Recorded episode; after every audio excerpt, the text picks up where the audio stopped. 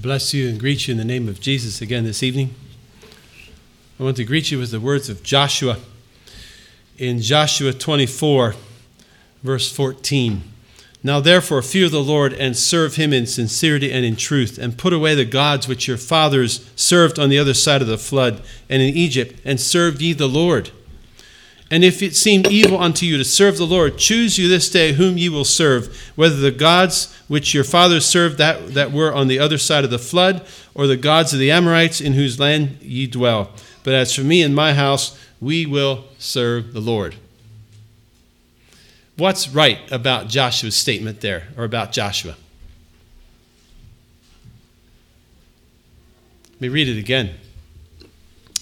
If it seem evil unto you to serve the Lord, choose you this day whom ye will serve, whether the gods which your fathers served that were on the other side of the flood, or the gods of the Amorites in whose land ye dwell. But as for me and my house, we will serve the Lord. What's right about his statement or about his about Joshua here? Commitment. Commitment? Yes, excellent. He made the right choice. He made the right choice.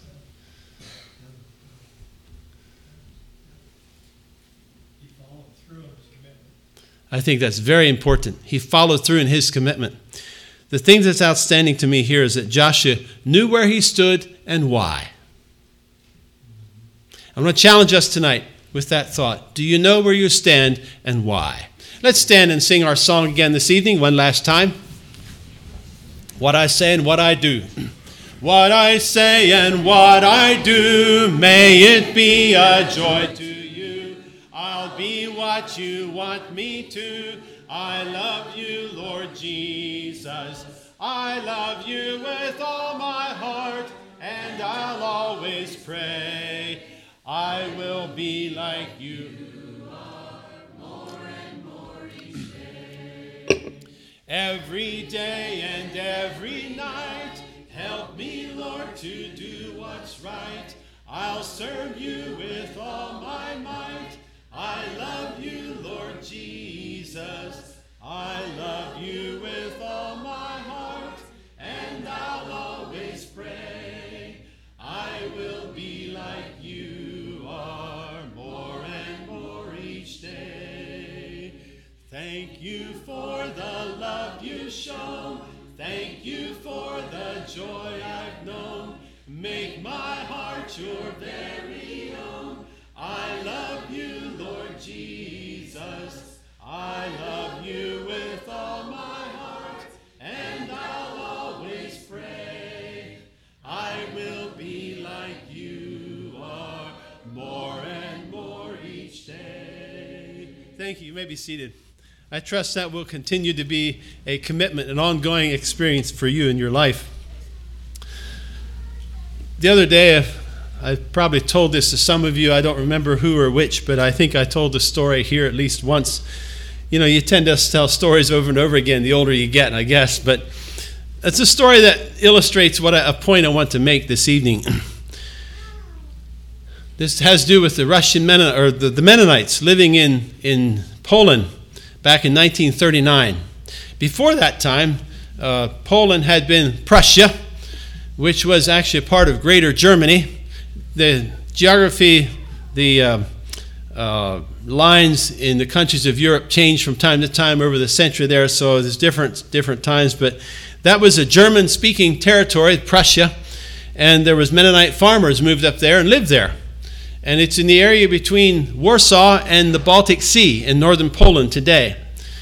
Uh, and they were successful there. They had farms, they had uh, businesses, they had uh, homes, they had churches. Their church houses are still there, by the way. You can still go and see their church houses that they built and used back in those days. When Hitler sent his armies across the, uh, the armistice line between Germany and Poland in 1939, he marched to uh, Warsaw, captured Warsaw in about eight days, and declared that part of Poland Germany. These German speaking farmers, uh, Mennonites, welcomed Hitler. They were pleased that now we're a German speaking country again. See, they used to be before it was Poland. And now, when Germany, when Hitler took over that area and declared it a part of Germany, now it was German speaking again. They came home. They actually sent a letter. This is documented. They sent a letter to Hitler welcoming him and him taking over the territory. And Hitler was glad for their support. And I don't think he would have often responded to letters he received, but he did respond to that one. He sent a message back to them and he thanked them for their support. But he said, I want your young men for my army.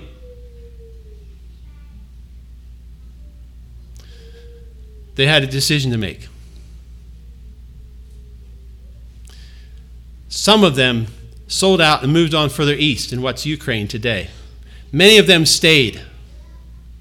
And later on, their young men became a part of the SS troops, that sort of thing, became involved with the Nazi war machine, and they lost out. Their churches are empty, their witness is gone, they've been long gone from that area. I want to ask you, what is wrong with that picture? It's a true story. What's wrong with that picture?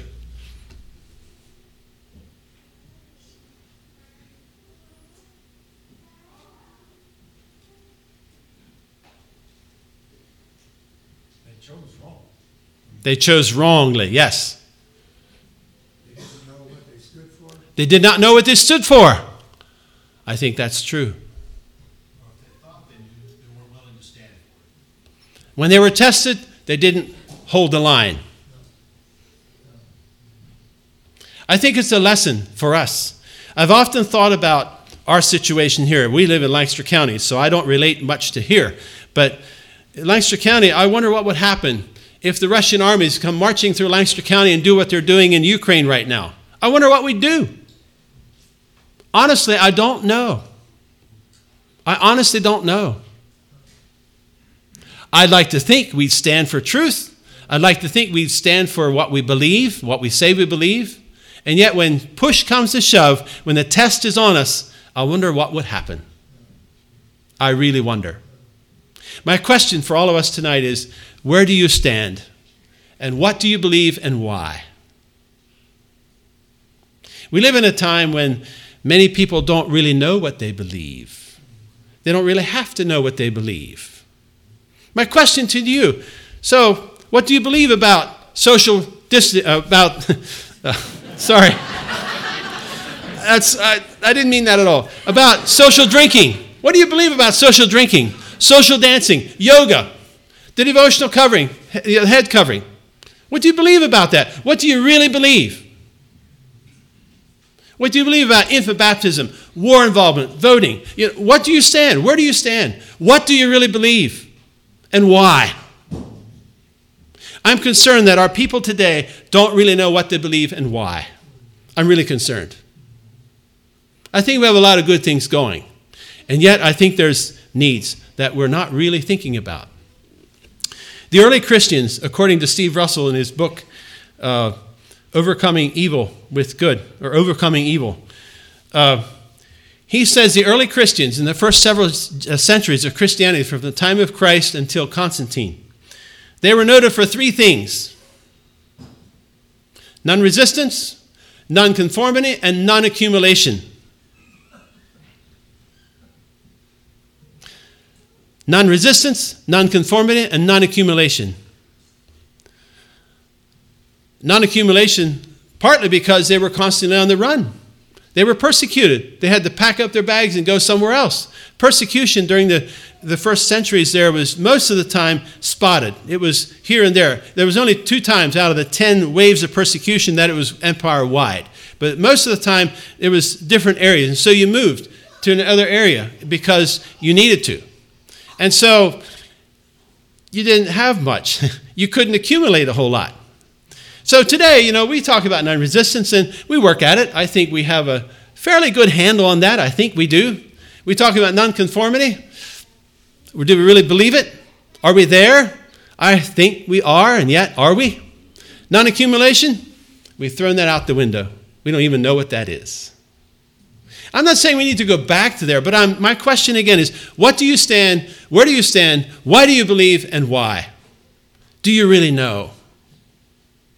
In 1 Kings 17,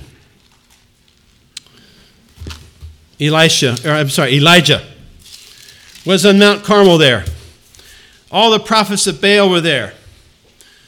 And Ahab was there. It says in 1 Kings 7 or 18, verse 21, and Elijah came unto all the people and said, How long halt ye between two opinions? If the Lord be God, follow him. If Baal be if, if, ba- if Baal, then follow him. And the people answered him, What? Not a word. Why? What's wrong with that? Is that wrong?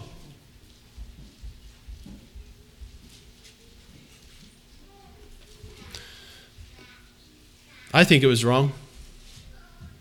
The people lived in wickedness for so long, they no longer knew where they stood.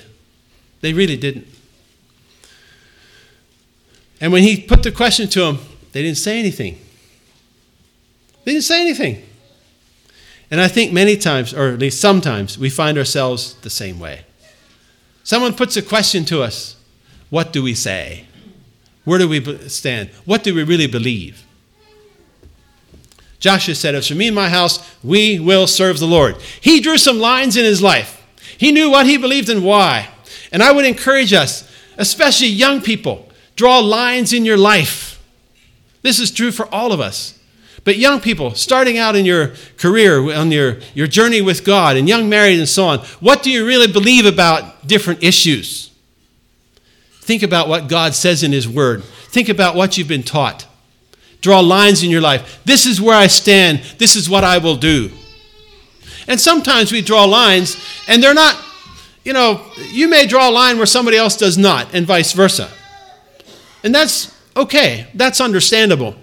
But if we draw lines, it's somewhere where God can start working with us. Because sometimes He tells us to change our lines. I think that happens. Our lines aren't going to be divine. You know, we're not divinely inspired. We're, we're human. And so we draw lines where we think is right, according to Scripture and so on. And yet sometimes we get revelation, we get light, and we say, well, our line maybe should change a little bit. But too often we don't draw any lines. We just go. We just go. we go with the flow, whatever the flow does. I want to challenge you. Where do you stand? What do you stand on and why? Are you like Joshua? Do you really believe what you uh, stand on what you believe? And are you, do you know what you believe and why? Are you like the people here in Elijah's day? They didn't say a word. To me, that's a challenge as I think about all these things. This has been an issue since beginning of time. Turn to 1 Corinthians 9. I want to point something out here that I think is very useful for us in going forward.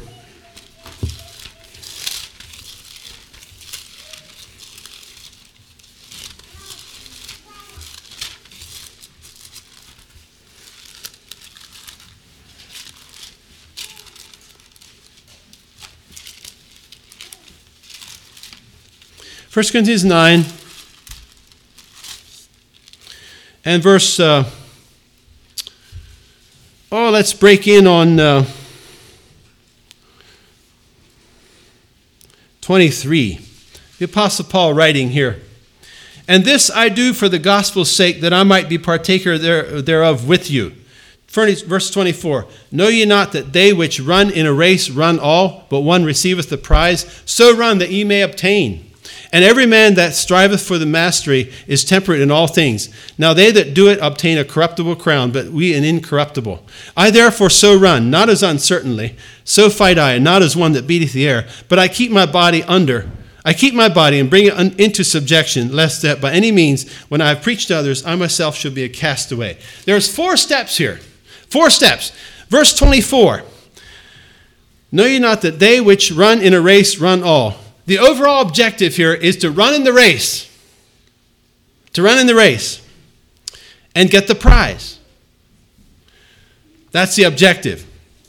In order to achieve an objective, you have to maintain priorities. Some things are going to be important and some things are not. If your objective is to run a 5K, you're going to practice, you're going to, uh, you're going to do some things to get ready for it. One of your priorities is to up a running schedule. Practice running, right? And that's in verse 25. Every man that striveth for the mastery is temperate in all things. You change your schedule in order to meet your priorities. Now they that do it, they, they do it to obtain a corruptible crown, but we an incorruptible.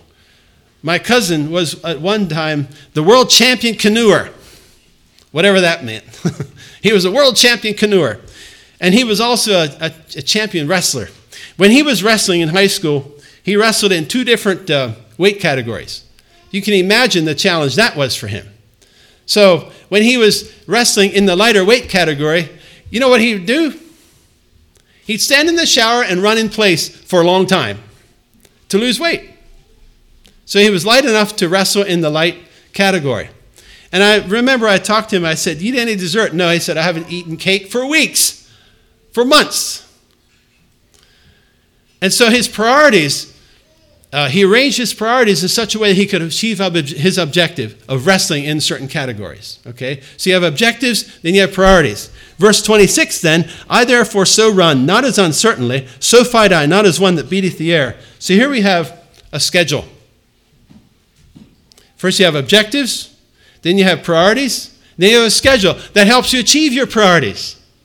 If you're going to practice, you're running a 5K, then you have to make a schedule and say, well, now, Monday, Wednesday, Friday, I'm going to practice running.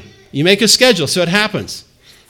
And then you have daily disciplines. Verse 27 But I keep under my body and bring it into subjection, lest that by any means, when I have preached to others, I myself should be cast away. Can you put those four words up here for me? You have objectives, you have priorities, you have a schedule, and you have discipline. This applies to our Christian life. It applies to anything you want to do. It applies to uh, issues we face. It applies to our family life. It applies to our personal lives. It applies to school. It applies to young people, old people. There's these four, four words. Could you keep them up there? Oh, yeah, there they are. Objectives, priorities, schedule, discipline. Turn to Philippians chapter 3. We'll see the same thing again.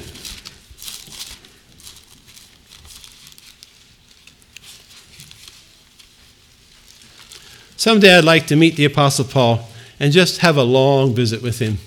Wouldn't that be awesome? What a man. What a man. What a man of God. In Philippians chapter 3, again, we have these four words starting in verse uh, 9 and be found in him, not having mine own righteousness, which is of the law, but that which is through the faith of Christ, the righteousness which is of God by faith, that I may know him and the power of his resurrection and the fellowship of his sufferings, being made conformable unto his death, if by any means I might attain unto the resurrection of the dead, not as though I had already attained, either were already perfect. But I follow after, if that I may apprehend that for which also I am apprehended of Christ Jesus. Brethren, I count not myself to have apprehended, but this one thing I do, forgetting those things which are behind and reaching forth into those things which are before. I press toward the mark for the prize of the high calling of God in Christ Jesus. Verse 10. What is that in verse 10? What would you say is his, his objective in verse 10? That I may know him so, what is his priority in verse 11 and 12?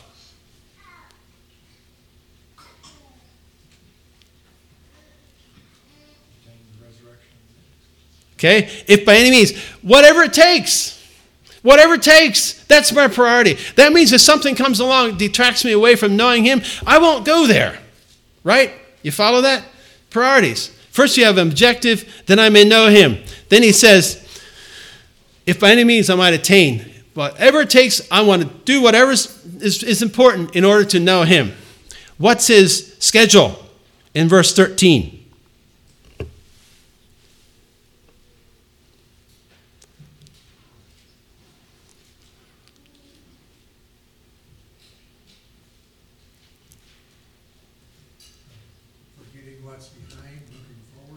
on a regular basis. You know, Satan brings things up that in the past, they're done, they're finished, they're, you know, we've dealt with them, but he has ways of bringing them up. Or, you know, things bump along and, and we, we, we get distracted with things. He says, I'm going to forget those things. I'm going to, on a daily basis, I'm going to, on a, that's my schedule. Something comes up, it doesn't fit the schedule, it won't happen. I'm going to bump it off the schedule, it's not going to happen. What's his daily discipline then in verse 14?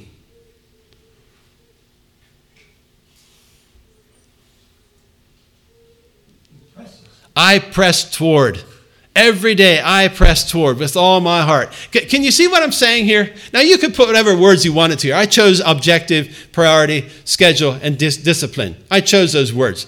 That's not divine, but that's just the words I'm using to kind of to try to make a point here, to, to help us understand what's going on here. But this applies to our lives. We need to make objectives and we need to have objectives. And then we need to make have priorities that help us achieve those objectives. Then we need to make a schedule that help us maintain our priorities. Then we need to have daily disciplines that help us keep our schedule. This applies to school, applies to our homes, applies to church, applies to our personal lives, applies to every area of our life. It helps us know where we stand and why. It helps us know what we believe and why. Very important. Any comments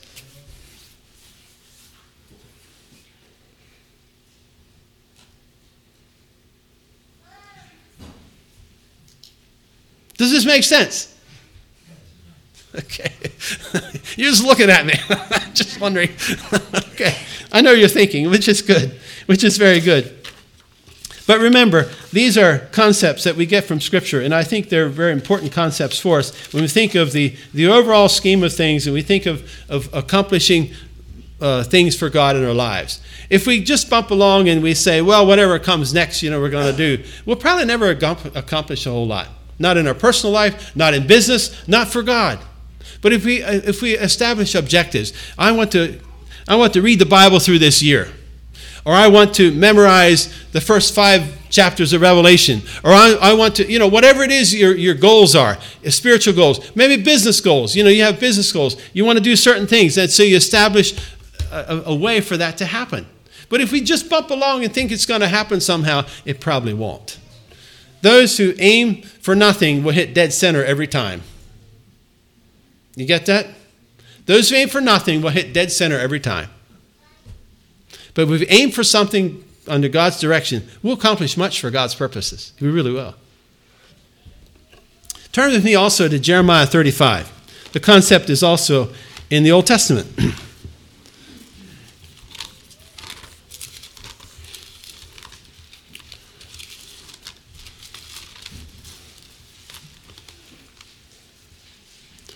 Jeremiah prophesied in the land of Judah toward the end of their time in Israel. In fact, he was, he was there when Nebuchadnezzar captured Jerusalem and destroyed the kingdom. He was there with the remnant that stayed behind and was taken by them as a kid. He was kidnapped by the remnant, taken to Egypt against his will. Uh, he was there at the very end. And in his time here in Je- Jeremiah 35, this is a story that happened toward the end. Very interesting story. I'm going to read the entire chapter. The word which came unto Jeremiah from the Lord in the days of Jehoiakim, the son of Josiah, king of Judah, saying, Go unto the house of the Rechabites, and speak unto them, and bring them into the house of the Lord, into one of the chambers, and give them wine to drink. Then I took Jaazaniah, the son of Jeremiah, the son of Habaziniah, and his brethren, and all his sons, and the whole house of the Rechabites and I brought them into the house of the Lord, into the chamber of the sons of Hanan, the son of Igdaliah, a man of God, which was by the chamber of the princes, which was above the chamber of Maaseiah, and the son of Shallum, the keeper of the door. And I set before the sons of the house of the Rechabites pots full of wine and cups, and I said unto them, Drink ye wine. But they said, We will not drink we will drink no wine. For Jonadab, the son of Rechab, our father commanded us, saying, Ye shall drink no wine, neither ye nor your sons forever. Neither shall ye build house, nor sow seed, nor plant vineyard, nor have any. But all your days ye shall dwell in tents, that ye may live many days in the land where ye be strangers. Thus have we obeyed the voice of Jonadab, the son of Rechab, our father, in all that he hath charged us to drink no wine in all our days, we, our wives, our sons, nor our daughters, nor to build houses for us to dwell in. Neither have we vineyard, nor field, nor seed, but we have dwelt in tents and have obeyed and done according to all that Jonadab our father commanded us. But it came to pass when Nebuchadnezzar, Nebuchadnezzar, king of Babylon, came up into the land that we said, Come and let us go to Jerusalem for fear of the army of the Chaldeans and for fear of the army of the Syrians, so we dwell in Jerusalem. Then came the word of the Lord unto Jeremiah, saying, Thus saith the Lord of hosts, the God of Israel Go and tell the men of Judah and the inhabitants of Jerusalem, Will ye not receive instruction to hearken to my words, saith the Lord? The words of Jonadab, the son of Rechab, that he commanded his sons not to drink wine, are performed.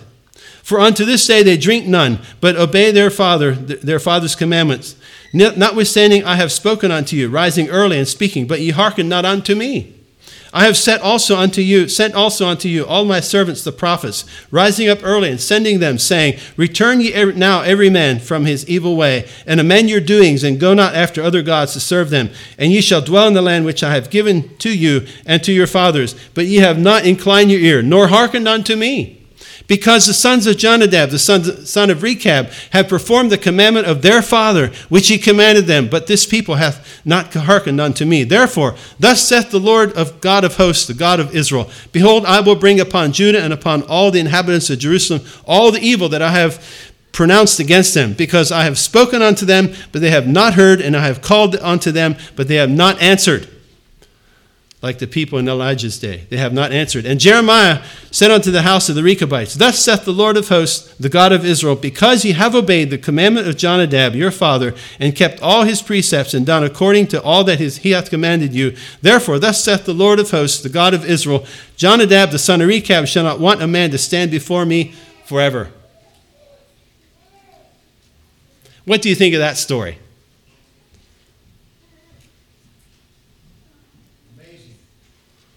In what way? Commitment. Commitment? What else? They did. Do you have any idea how long before this Jonadab had given these commandments? 242 years. Exactly right. For my information, it's 242 years. 242 years. How many generations? That's at least eight or nine, maybe more. Now, let me ask you was what he was asking his family to do unusual in Israel? And in what way?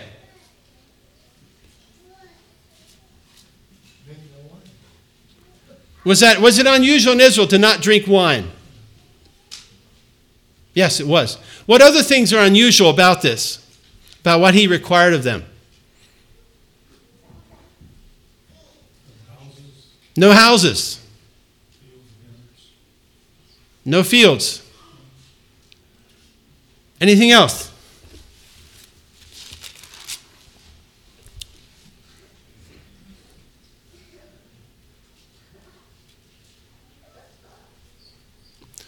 It was unusual. They were odd in their society. They were. They didn't fit in. Because why? Because Grostaude said we shouldn't. Right? Was there any, any religious connotations with what he required of them?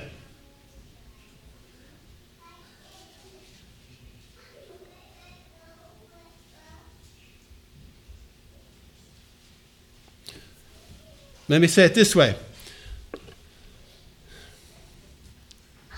Would it have been wrong for them to drink wine in their culture, in their lives? No. No. It would have been probably done. I don't know. And yet, because he asked them not to, they refrained, they abstained for 242 years. I'm just amazed by this story every time I re- look at it and read it. So let's look at these words. What was his objective for his family in Jeremiah 35 here? Find it. What was his objective for them? Actually, he goes backwards here.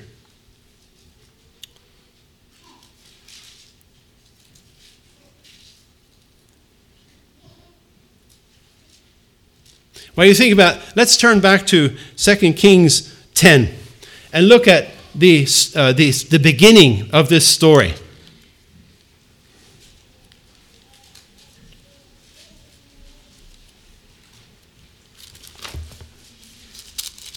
Second Kings 10. This is a time when the northern northern Israel, which was always wicked, was being purged of their wicked king, and Jehu came along. Jehu was anointed to be king by Elisha, and Jehu was called, told to go and, and slay the entire household of Ahab. All the males of Ahab's house were to be killed.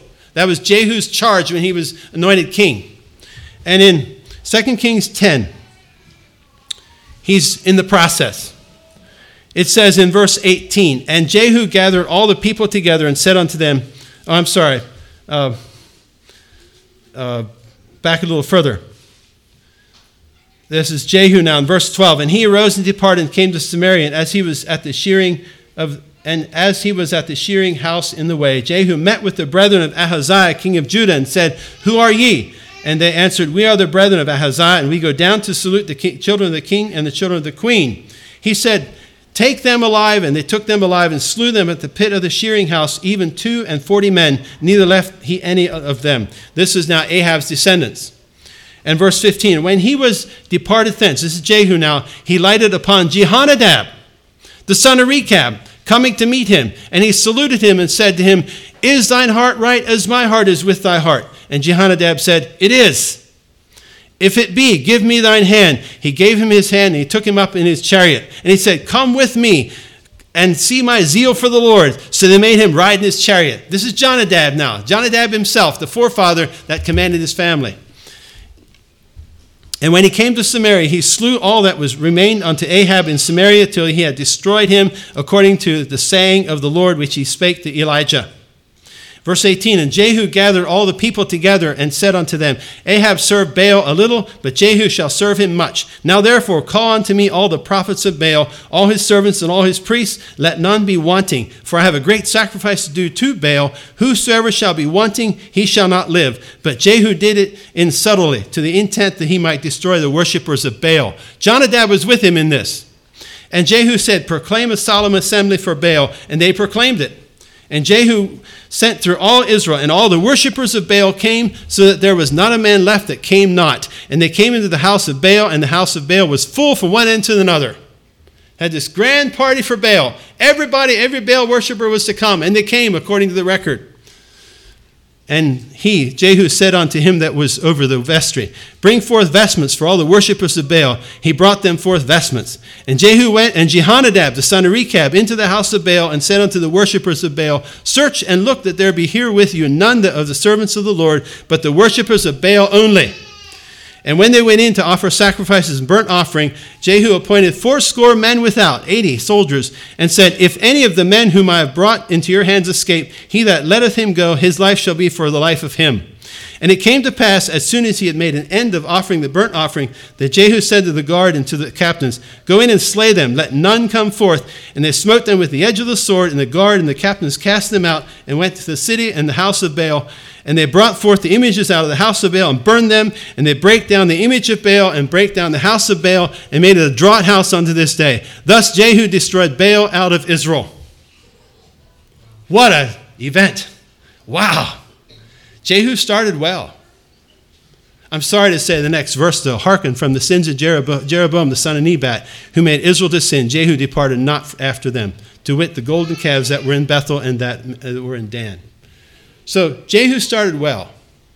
He did what was right. He was to cleanse the land of Ahab, cleanse the land of Baal worshippers. He was to give them a new start, and he did. His right hand man was who? Jonadab. Right there.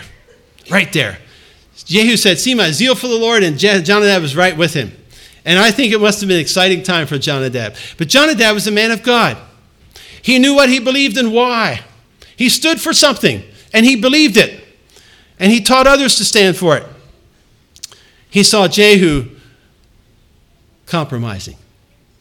And Israel gradually slipped back into their sinful ways. This is the northern, northern nation, northern part of Israel, called Israel as separate from Judah. So that's the beginning of the story here in Jeremiah 35. Jonadab saw what was happening in Israel. He saw the apostasy, he saw the compromise, he saw where things were going. He said to his family, Turn back to Jeremiah 35. What was his objective?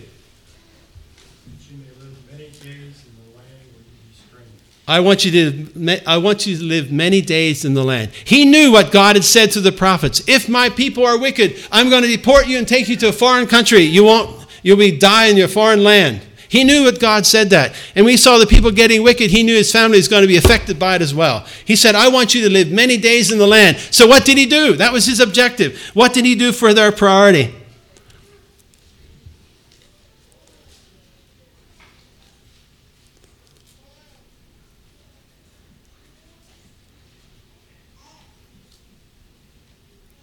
Verse 7. You're thinking and looking. That's great. Verse 7 What was the priority for them in order to achieve the objective of living many days in the land? Well, he said, All your days you shall what? Dwell in tents.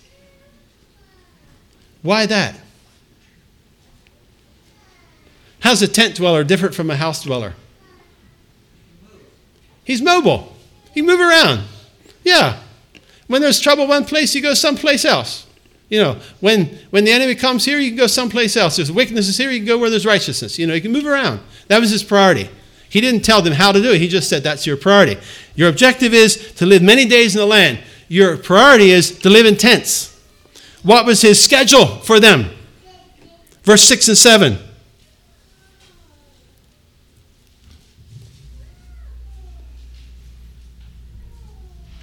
It was a list here, wasn't it? You shall drink no wine, neither build house, nor sow seed, nor plant vineyard, nor have any. That was his schedule for them. What was his daily discipline for them? Verse 6. See, he's going backwards here.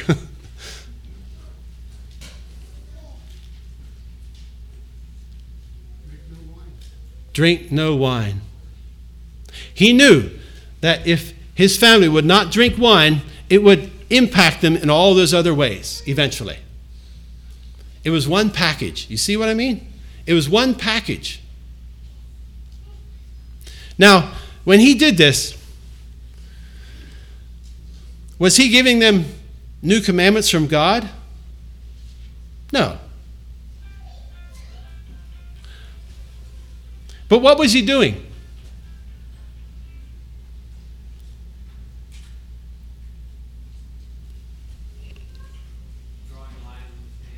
He was. He was.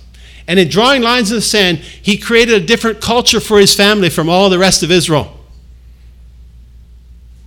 You understand? He created a different culture from all the rest of Israel for his family.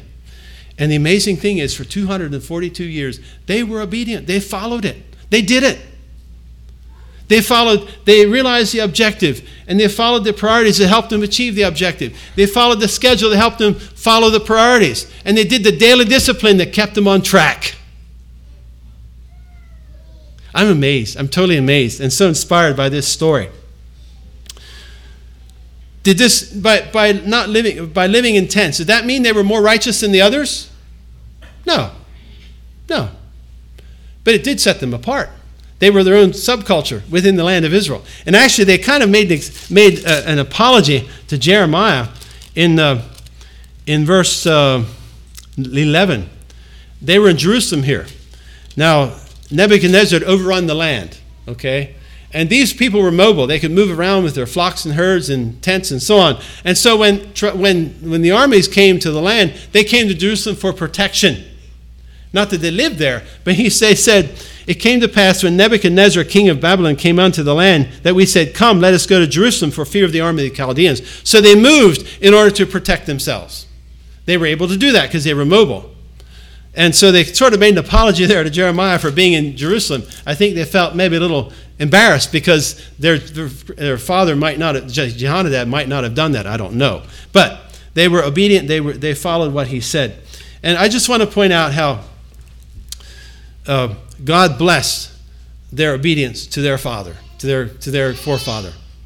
God put a special blessing on him. He said in, in uh, through the prophet Jeremiah, Thus saith the Lord of hosts, the God of Israel, because ye have obeyed the commandment of of Jonadab, your father, and kept all his precepts, and done according unto all that he hath commanded you. Therefore, thus saith the Lord of hosts, the God of Israel, Jonadab the son of Rechab shall not want a man to stand before me forever. According to that, they're still descendants of the Rechabites today. According to that. I don't know who they are. But uh, again, I just want to point out how he created a culture for his family. It didn't make him more holy, didn't make him more righteous, didn't get him any closer to God, but it's a protection for them.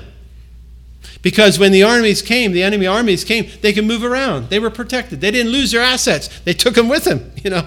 And they, they didn't have fields, or, you know, barley fields, wheat fields to lose. They just took their assets with them. It created a, a means for them to, to be faithful to God and, and withstand the pressures of, of the evil, the idol worship of the day.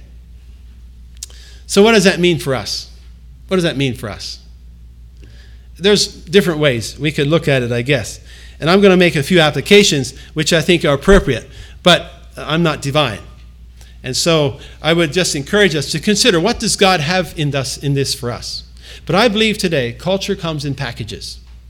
It really does. We as a people have a culture. We do things not because they get us to heaven, not because they make us more holy or righteous or better than anybody else, but because it's who we are. When I was a boy growing up, we had black cars. That was our culture. You know, we don't have those anymore, but we do things in our culture because it's who we are. And if you want to be successful in our culture, there are certain things you do. There are certain things you're forced to do because it's the culture, right? Is it unpleasant? No. It's who we are. It's what culture is. Culture is a place of where we can rest, we can find network, we can find uh, security, even we can find friendship, we can find a place to be, a place to belong. But the thing is, when a people changes culture, when a people change culture, they forget that culture comes in packages. You can say, Well, I will take one thing of another culture. But can you escape all of the culture? No. No. Eventually, you're going to do all the culture. When, when you go from one culture to another, you are, you are, it, it comes in a package. And I want to challenge you with this thought. Culture comes in packages. And the more we assimilate to other cultures, the more of their problems we're going to have. It works that way. The more that we acculturate to the world around us, the more of their problems we're going to face and have. I remember as a young man going to high school. I went to a Mennonite high school.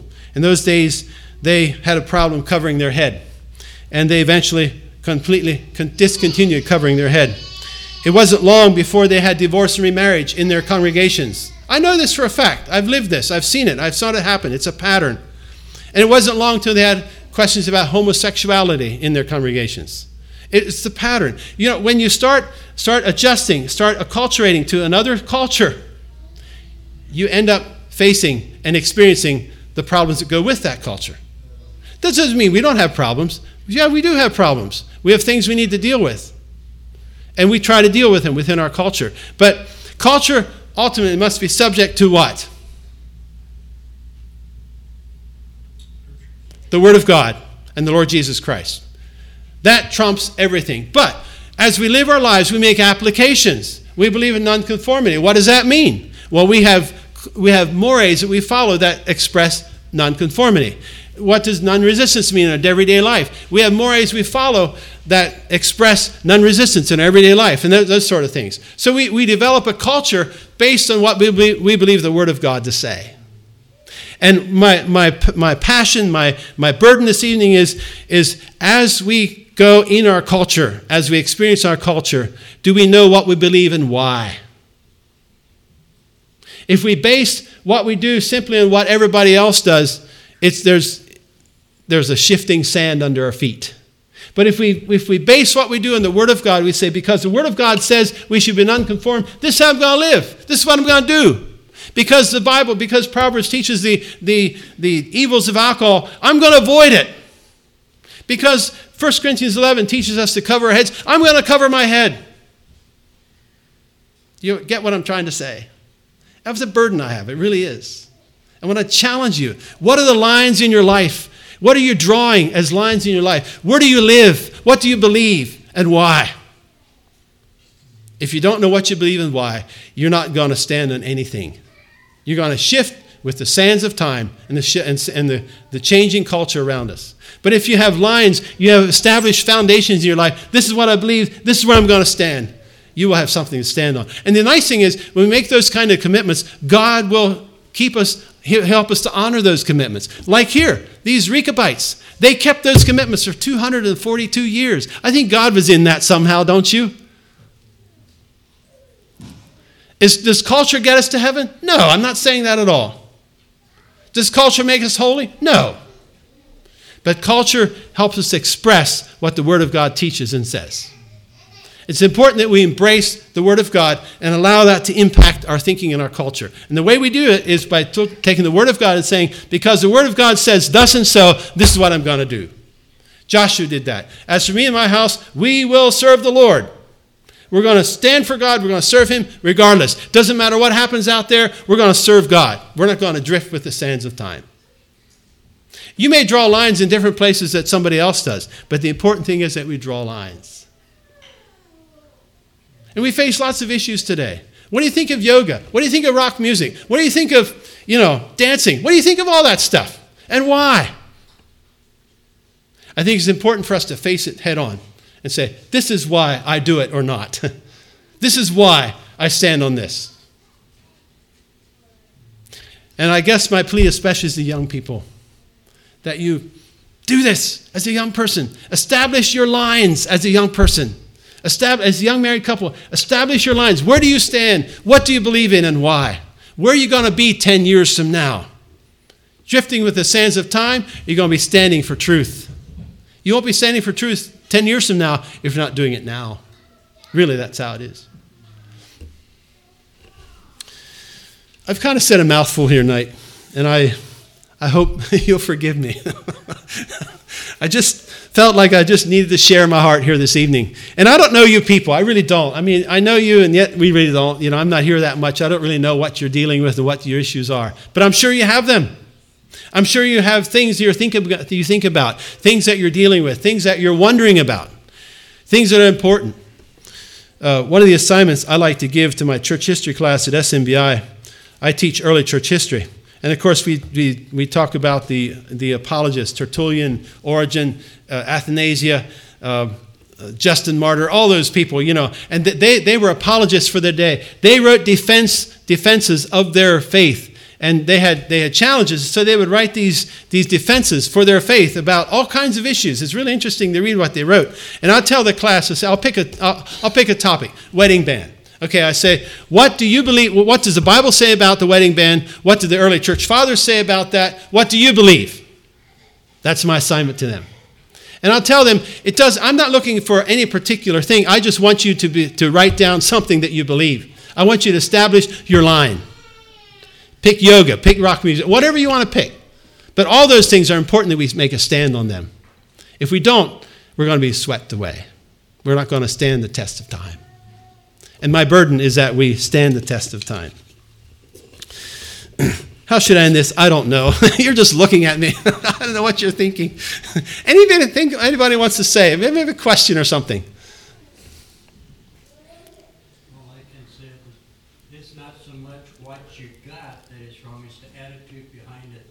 Okay, it's not what you got that's wrong, it's the attitude behind it. Attitude behind it. Okay, can you? You might have the right thing, but a bad attitude about it. Okay. Yeah.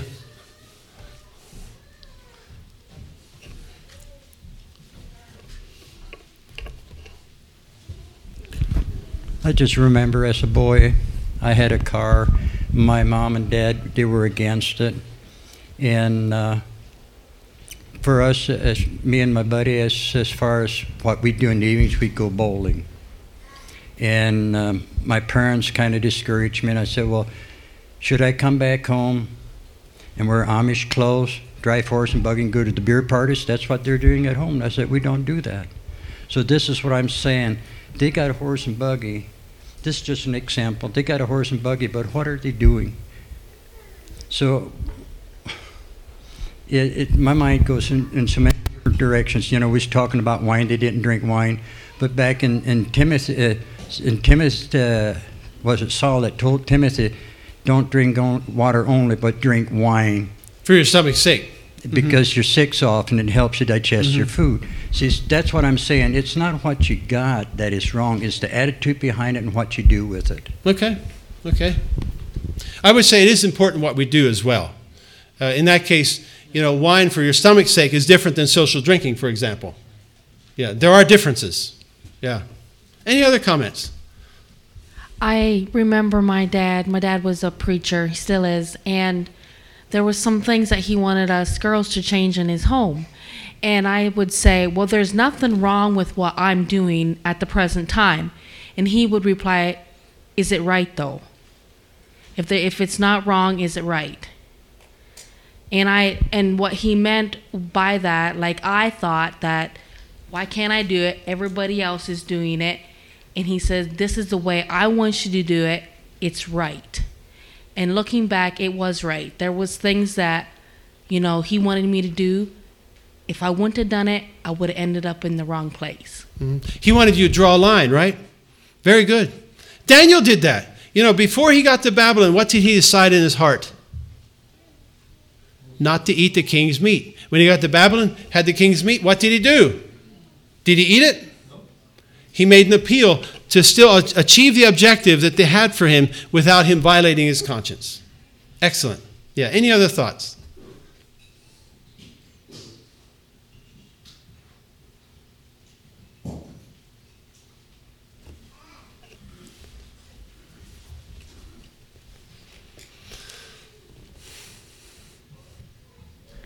as someone who in my job comes in contact with many, many, many different cultures, I've come to realize that every culture has their rules. Whether they want to admit it or not, they look at me and say, You have all these rules you have to follow. So do you. Um, Well in order to fit in with that crowd, they have to believe certain things. Well said. So, why not stand for what I believe? Because everybody else also believes something and stands for it, whether they continue. I mean, yeah, but ev- every culture has rules. Mm-hmm. You're illustrating how culture comes in packages. Yep. Very good. Very good.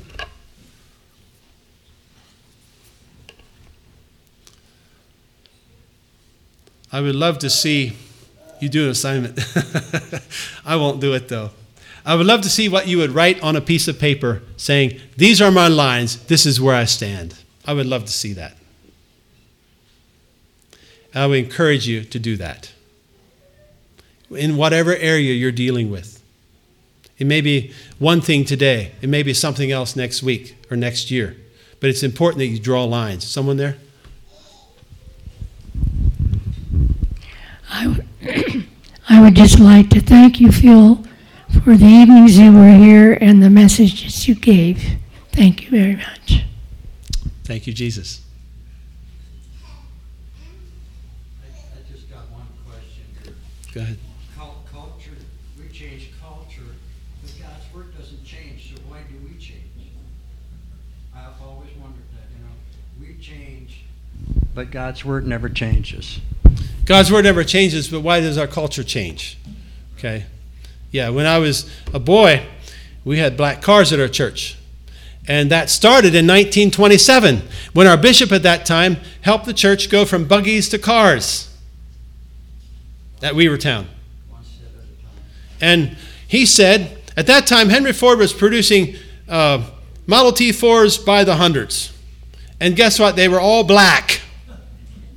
They still are. The ones he produced, they're all black. But there were some other car companies had some other colors.